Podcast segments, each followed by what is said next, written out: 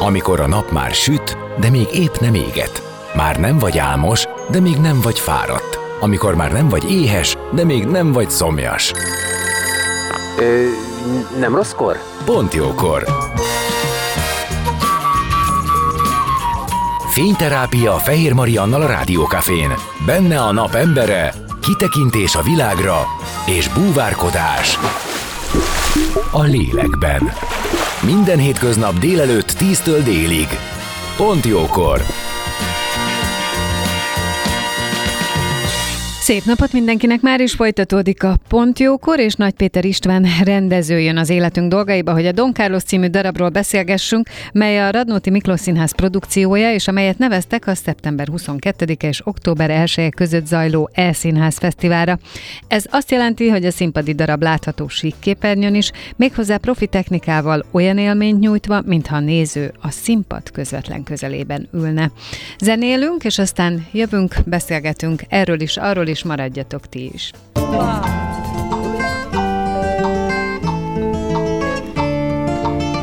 Beszélgessünk az életünk dolgairól, mert annak van értelme. Színház, zene, életstílus, kitekintés a világra és búvárkodás a lélekben. Pont jókor! Fehér Mariannal a Rádió Cafén.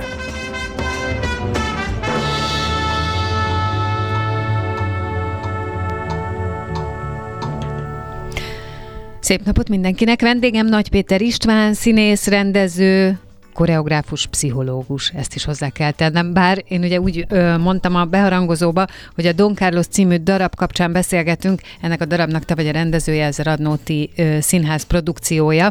Na de hát azért ilyenkor az ember csak ö, kutat egy kicsit a másik után, és hogy ö, nagyon érdekes, hogy első helyen volt a pszichológia, mármint a végzettséget sorrendjében, ha jól emlékszem, tehát először a pszichológia, és a Színház és ö, Filmművészeti Egyetemen sem színészként végeztél. Ez nekem egy ilyen nagyon érdekes egymás utániság, meg az is, hogy most éppen mit csinálsz. Egy picit ebbe beleavatsz, hogy hogy volt, mi volt a terv? Persze. Sziasztok!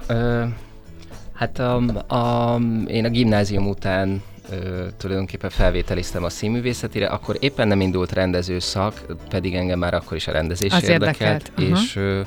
A pszichológia meg valahogy olyan izgalmasnak tűnt, és akkor oda fölvettek, és akkor azt megszerettem így a saját jogán, akkor a, el is mentem azzal a diplomáig, és, és utána ö, adtam magamnak tulajdonképpen még egy esélyt a rendezéssel kapcsolatban. A Nemzeti Színház indította akkor egy rendezőgyakornoki ösztöndíj programot, ott töltöttem két évet, és csak ezután felvételiztem fizikai színházi rendezőszakra Horváth Csabához, a színművészetire. A rendezés miért érdekelt ennyire? Mit ö, gondoltál róla? Valahogy ez egy ilyen gyerekkori kaland volt igazából. El, először azt hiszem filmrendező akartam lenni. Valahogy nagyon ö, mélyen megérintett egészen fiatalon a filmművészet, és, ö, és aztán valahogy a színházon keresztül láttam ezt megközelíthetőnek. Egy kis ö, nyugat-magyarországi településről származom, Celdömökről, ahol működött egy, akkor úgy mondtuk, hogy alternatív színház, a Soltis Lajos Színház, és, és oda jelentkeztem a színi stúdió, az ott működő színi stúdióba tizenhat évesen. Azt gondoltam, hogy ebből kinőhet valami filmes foglalatosság, aztán a színház igazából elkezdett mindemellett a saját jogán is érdekelni, és, és akkor így ott ragadtam. Nem baj, ha egy rendező pszichológus is? Nem, nem feltétlenül. Sőt, én azt gondolom, hogy nyilván kell valamilyen módon a rendezőnek mindenképpen empátiával rendelkeznie, átlátni a dinamikát, nem ártas sem, hogyha tudja, kivel hogy bánhat, tehát hogyha ezt meg mégis valaki professzionális szinten is ismeri, vagy tudja, vagy felismer hamarabb mintázatokat, az valószínűleg csak előny. Biztosan így van. Közben én azt gondolom, hogy azokat, amiket egyébként egy pszichológia szakon megtanul az ember, mondjuk pont ebben a szakmában, tehát a színházi szakmában. Pont nem lehet? Naiv, de hát na, inkább azt mondanám, hogy naív módon is alkalmazzuk ezeket. A, uh-huh, uh-huh. a, a pszichológia szak mondjuk ad egy ilyen struktúráltságot, ami hol hasznos, hol kevésbé hasznos. Néha el is tud vinni a sűrűbe. De azért minden tudással úgy van az ember, hogy az inkább jobb, hogyha van, mint ha nincs. Szóval azért örülök, hogy ezt megcsináltam. Hát igen, meg azért mondtam én is, hogy ugye mintázatokat biztosan hamarabb felismersz, és jobban helyre tudod tenni. Hogy mi, miért? Sőt, én azt is gondolom, hogy még akár a művel kapcsolatban is. Tehát, hogy nem feltétlenül csak a, a társulattal, vagy a színészekkel kapcsolatban, hanem a művel kapcsolatban is. Ezért aztán engem például érdekel, hogy a Don Carloshoz miért nyúltál, miért úgy nyúltál, ahogy ugye ez eredetileg egy történet, ami aztán operá, amiből aztán opera lett, tehát ez egy Schiller történet, Verdi operájaként híresült el. Itt a Radnótiban ez egy próza. Igen. Hát tulajdonképpen ennek azért van egy verses formája, amit mi eltávolodtunk a Sándor Julival, a Vas István fordításából indultunk ki, és tulajdonképpen csináltunk egy saját szövegkönyvet. És hát a... Szóval ez egy grandiózus mű, nagyon sok rétege van.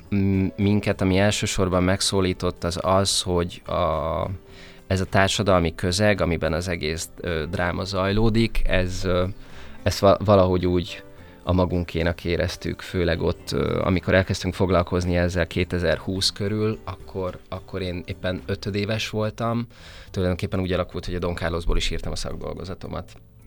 És... Ö, Hát egy, szóval azóta annyi minden történt, tulajdonképpen volt egy özönvíz is, és, és, és, és hát valahogy, ahogy a próbákkal párhuzamosan zajlott tulajdonképpen az egyetemfoglalás, úgy végképp azt éreztük egyébként, hogy, hogy, hogy sajnos nagyon alájött a valóság ennek az egész történetnek. Tehát ez a Flandriai Szabadságmozgalom, amiről szó van a, a drámán belül, és az egyetemfoglalók ö, kis csapata, hogy küzdött a saját autonómiáért, valahogy ez a két dolog egészen hátborzongatóan összeért.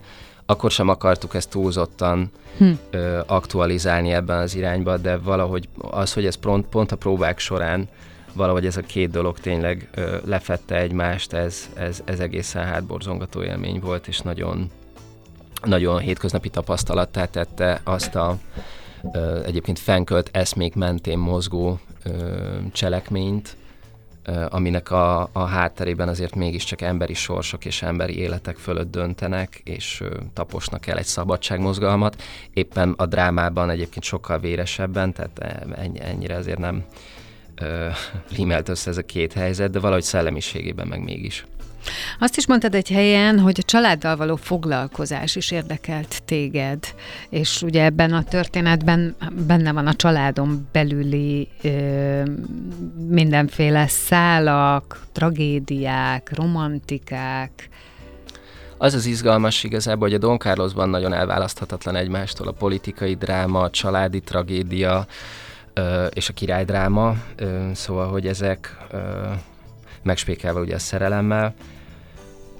Szóval ez ö, annyira izgalmasan csinál az egészből egy, egyfajta rakott palacsintát a, a Schiller, hogy, ö, hogy nagyon nehéz szétszálazni, de közben meg az, hogy, hogy, ö, hogy ezek a társadalmi szerepek, amivel megterhelődnek az egyes figurák, ugye, hogy egyszerre vagyok apa és király, egyszerre vagyok trónörökös és valakinek a fia, egyszerre kéne betöltönöm egy ö, feleség szerepét, de közben mégiscsak van valami társadalmi felelősségem, akkor is, hogyha, hogyha én egy félretett ö, ö, személy vagyok, ugye most itt a királynéra gondolok, akinek nincs ö, aktív politikai hatalma, ugyanakkor valahogy mégis ö, egy önmagát kereső nőként ö, próbálja megtalálni a saját szabadságát is, és, a, és azt is, hogy a saját ö, ö, ideológiai ö, ö, elkötelezettségét, az hogy tudná képviselni ebben a hivatásában.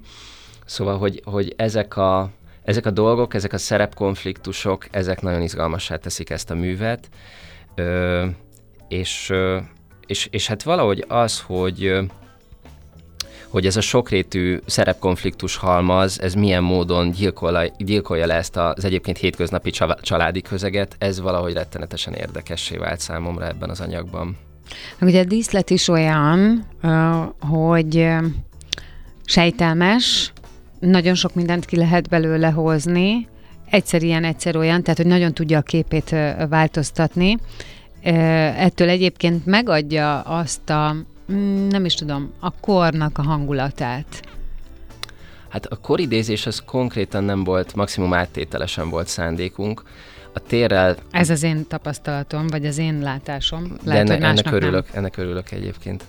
A, hát a, ugye az van, hogy minden, minden színházi előadás elsősorban fejben játszódik, akkor is, hogyha kapunk konkrét jeleket, de hogy Isten igazából mi rakjuk össze az egészet. Tehát a, ilyen értelemben van egy virtualitása minden a színházi előadásnak, és a filmnek talán még inkább, de a színháznak is van azért ilyenje. Ö, nekünk az volt a célunk a látványa, hogy valahogy... Ö, valahogy a, le, le kéne képezni ezt a reprezentativitást, ugye itt azért mégiscsak arról van szó, hogy ez a világ legnagyobb birodalmának a királya, a második Fülöp, akinek az udvarában vagyunk, és, ö, ö, és, és ő körülötte ö, kulminálnak az események. Tehát valahogy ezt a, ezt a fenségességet, ezt mindenképpen szerettük volna ö, me- megragadni, tehát ez valahogy elhazudhatatlan a dráma lényegétől, és ezen túl viszont az, hogy van egy ilyen, még a király számára is van egy ilyen ö, megfigyelt állapot, vagy egy, vagy egy olyan ö, paranoid ö, helyzet, a, amiben sose tudhatod igazából, hogy ki az, aki figyel. Ehhez valahogy kapcsolódott a kamera, illetve ez a tükörlabirintus, ami végül is a, a, a, a díszletünk. Tehát, hogy ez valahogy egyszerre sikerült megvalósítani azt, hogy ez egy átlátható tér legyen, viszont mégis legyenek olyan rétegei, amik meg mégiscsak átláthatatlanok, illetve valahogy a kamerán keresztül tudsz csak oda belátást nyerni, és valahogy ebből jött ez a három-négy rétegű tér, ami a Radnóti pici színpadán, ez egy külön kihívás volt, Devis Botond egyébként a díszlettervező, ö, és Giliga Ilka a jelmez, tehát hogyha ez a, a, a korhűség valamilyen módon megjelent, akkor ez biztos, hogy a, az Ilka munkájának köszönhető. Szóval, hogy valahogy ö, sikerült egy olyan teret csinálni, amiben ez a, ez a ö, zegzugosság, titokzatosság, illetve az átláthatóság, átláthatatlanság, labirintusszerűség, ezek így összeérnek. Azt is mondtad, hogy ebben a darabban nem szokás a fiatal szereplőket fiatalokkal játszatni. A te rendezésedben pedig kifejezetten cél volt. Igen, hát ez de egy játszási ennek, hagyomány. De miért nem? Tehát miért nem játszhatja el egy korban ez passzoló a Don Carlost? Szerintem azért, mert ezek rendkívül nehéz szerepek. Mm, erre gondoltam én is, hogy lehet, hát, hogy egy fiatal még nem biztos, hogy rendelkezik olyan eszköztárral, vagy olyan kisugárzással? Igen, vagy... állati nehéz ezt eljátszani, mert valahogy egyrészt el kell mondani a szöveget, ami önmagában is ö, egy rendkívül veretes dolog, tehát ez, ez alapvetően azért egy szövegszínház. Ö, hogyha az eredeti Schillert nézzük, ami nem tudom, húzás nélkül, az nagyjából olyan hat-nyolc óra lehet előadni, ö, tehát ott azért rendkívül áradó. Azt szokták mondani, hogy a Schillert játszani olyan, mintha az ember gyöngyöt morzsolna a fogai között. Tehát, hogy valahogy ennek a szövegnek olyan zené, olyan versessége ö, van, miközben tartalmilag is igen kemény ö, mondani valót fogalmaz meg, nagyon tömören, hogy, hogy ehhez azért kell egy felkészültség technikailag is, tehát, hogy valahogy beszédkészségben is ott kell tartani, hogy ezt ki lehessen fogalmazni, fejben is nagyon előre kell ö, tudni látni, vagy át kell tudni látni az egészet, és köz, mindeközben meg kell hozzá egy olyan szenvedélyes, szívvel teli játék, ami meg mindezt valahogy hitelesíti. Tehát itt nagyon sok mindennek kell összeérni, hogy ezt hitelesen lehessen színészileg eljátszani ezeket a szerepeket. Innen fogjuk folytatni a beszélgetést az néhány információ meg promó után, és akkor ki fogunk térni arra, hogy ez a darab tulajdonképpen a Covid után jelent meg, tehát az első körben stream, streamelt darab volt. Tehát utána került a közönség elé a színpadi színházi formájába. Ö, és hát most természetesen egyébként az eSzínház Fesztiválnak a versenyprogramjában benne van. Na, tehát, hogy fogunk beszélni arról, hogy mit is jelent ez a különbség, ö, meg egy csomó minden másról is. Vendégem Nagy Péter István rendező. Maradjatok ti is! Beszélgessünk az életünk dolgairól, mert annak van értelme. Színház, zene, életstílus, kitekintés a világra és búvárkodás a lélekben. Pont jókor! Fehér Mariannal a Rádió Cafén.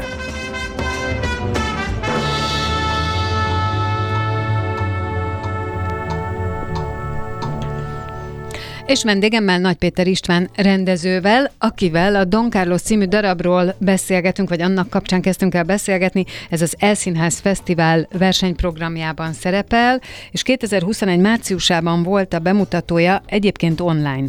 Tehát ez egy olyan darab, ami alapvetően a, a Covid alatt ö, készült, és, és az akkori feltételekhez, vagy az akkori körülményekhez meglehetősen alkalmazkodni kívánt, hiszen azért a színházba járás az erősen korlátos volt, húsztól egészen sokáig, és ez úgy lett megcsinálva, hogy ez már ilyen profi technikával, de streamre készült első körben.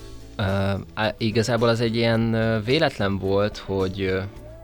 Tehát, ne, tehát nem az történt igazából, hogy a streamre készült. Az, az egy egybeesés volt, hogy ez a formátum, amiben mi ö, uh-huh. megvalósítottuk ezt a darabot, az, ö, az alkalmas volt arra is, hogy streamelni is jól mutasson, vagy streamelve is jól mutasson. Tehát ezt a, a Zilahiék vették föl, de tulajdonképpen az utolsó héten, vagy az utolsó előtti héten dőlt el az, hogy mi ebből ilyen formán csinálunk egy premiért. Tehát valahogy akkor, ez tényleg egy ilyen nagyon nehéz periódus volt, akkor már kétszer-háromszor le kellett állni a próbákkal, ősszel kezdtük el, és aztán valahogy télen tudtuk folytatni.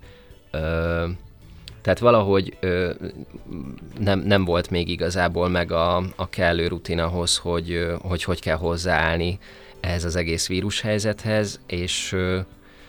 És, és hát ez egy komoly dilemma helyzet volt, hogy most, hogyha eljutottunk addig a pontig, hogy tulajdonképpen ez a darab bemutatható volna, de élőben nem tudjuk bemutatni, akkor mit kéne csinálni? Leállni és várni, és esetleg a következő évad elején, vagy nyár elején bemutatni, vagy csinálni egy ilyen online bemutatót, és akkor kvázi, mint egy a, nem csak a célvonalig vittük át, hanem valamilyen módon mégiscsak át sikerül szakítani a célszalagot, de amiatt, hogy... hogy ez tulajdonképpen az utolsó pillanati kérdés volt, nem feltétlenül az történt, hogy mi ezt valamilyen módon adaptáltuk volna erre, a, erre az online formára, hanem az... Hát értem, ez az online forma akkor kezdett kialakulni, tehát azért ezt nem gondolom, hogy, hogy, meg, tehát, hogy ebben igen. Nem tudatos volt, az ember nem nézte, hogy mi tud lenni, nem? Ez nem, ez nem volt tudatos, a, az viszont egy ilyen szerencsés körülmény volt talán ebből a szempontból, hogy mivel élőkamerát használ az előadás, amiatt nagyon sok arc közelivel találkozik a néző. Igen. Ö, ez, ez tulajdonképpen egy kicsit talán közelebb hozza ö, a, az előadást úgy is, hogyha képernyőn keresztül nézzük.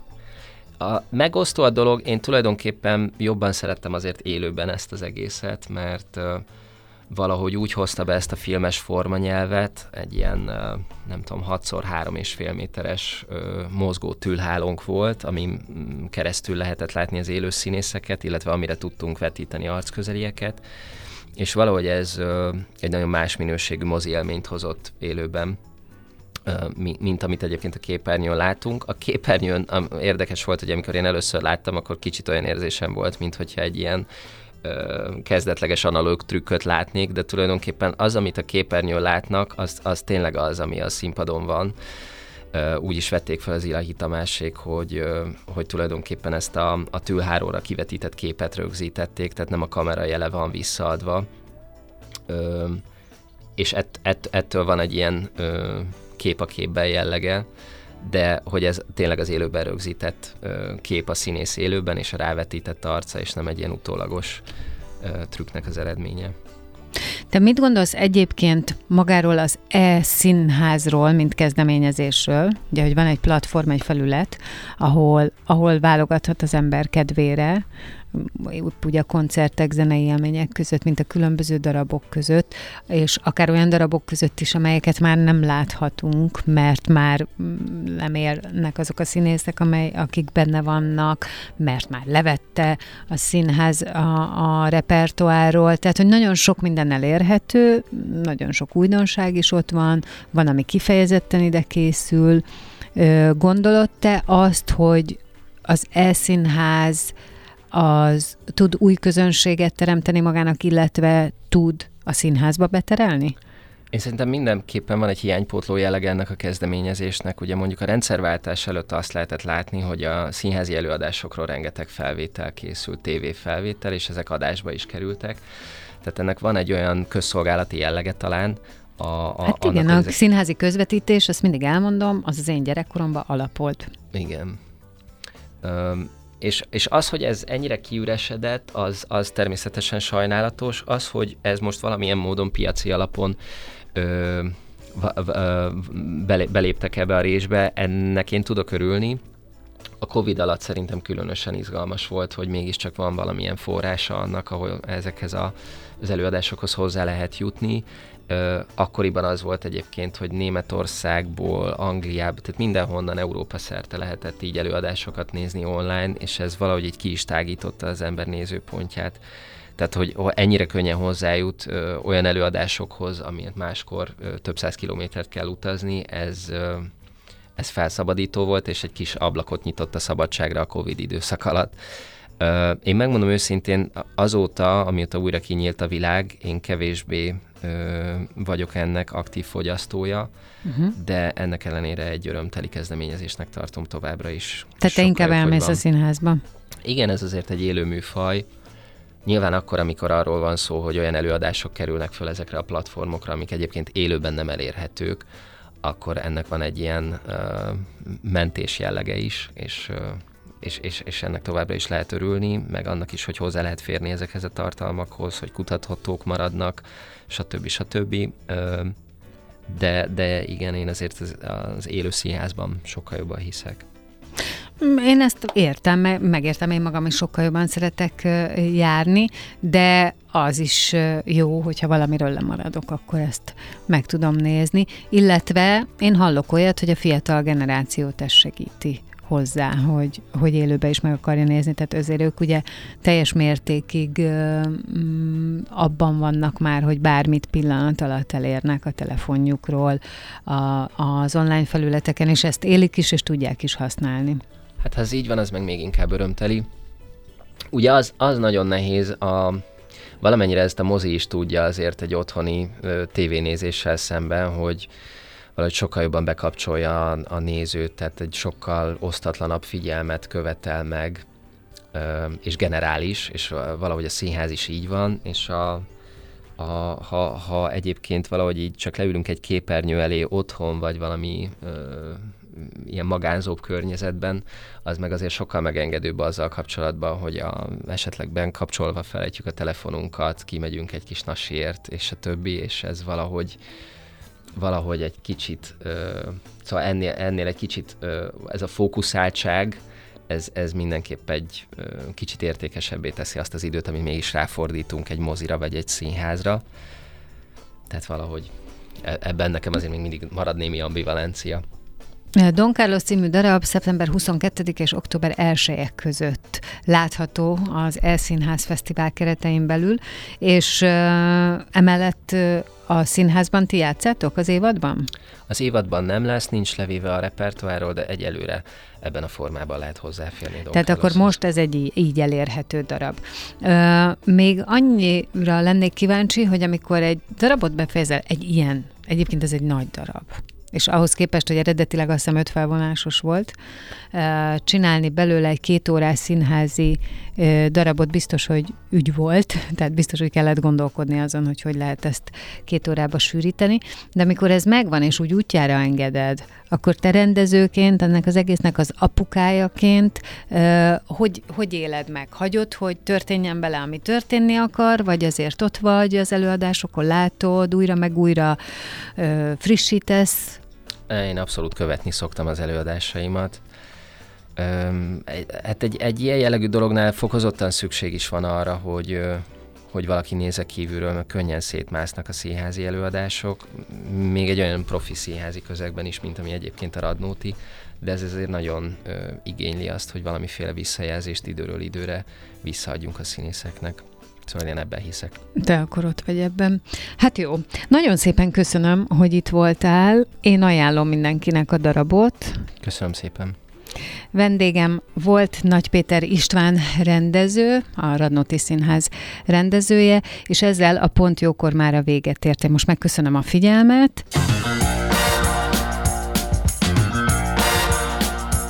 Dél van. Pont Jókor. Azaz most ér véget Fehér Maria műsora. De minden hétköznap tízkor gyertek, a cipőt sem kell levennetek. csak ha akarjátok.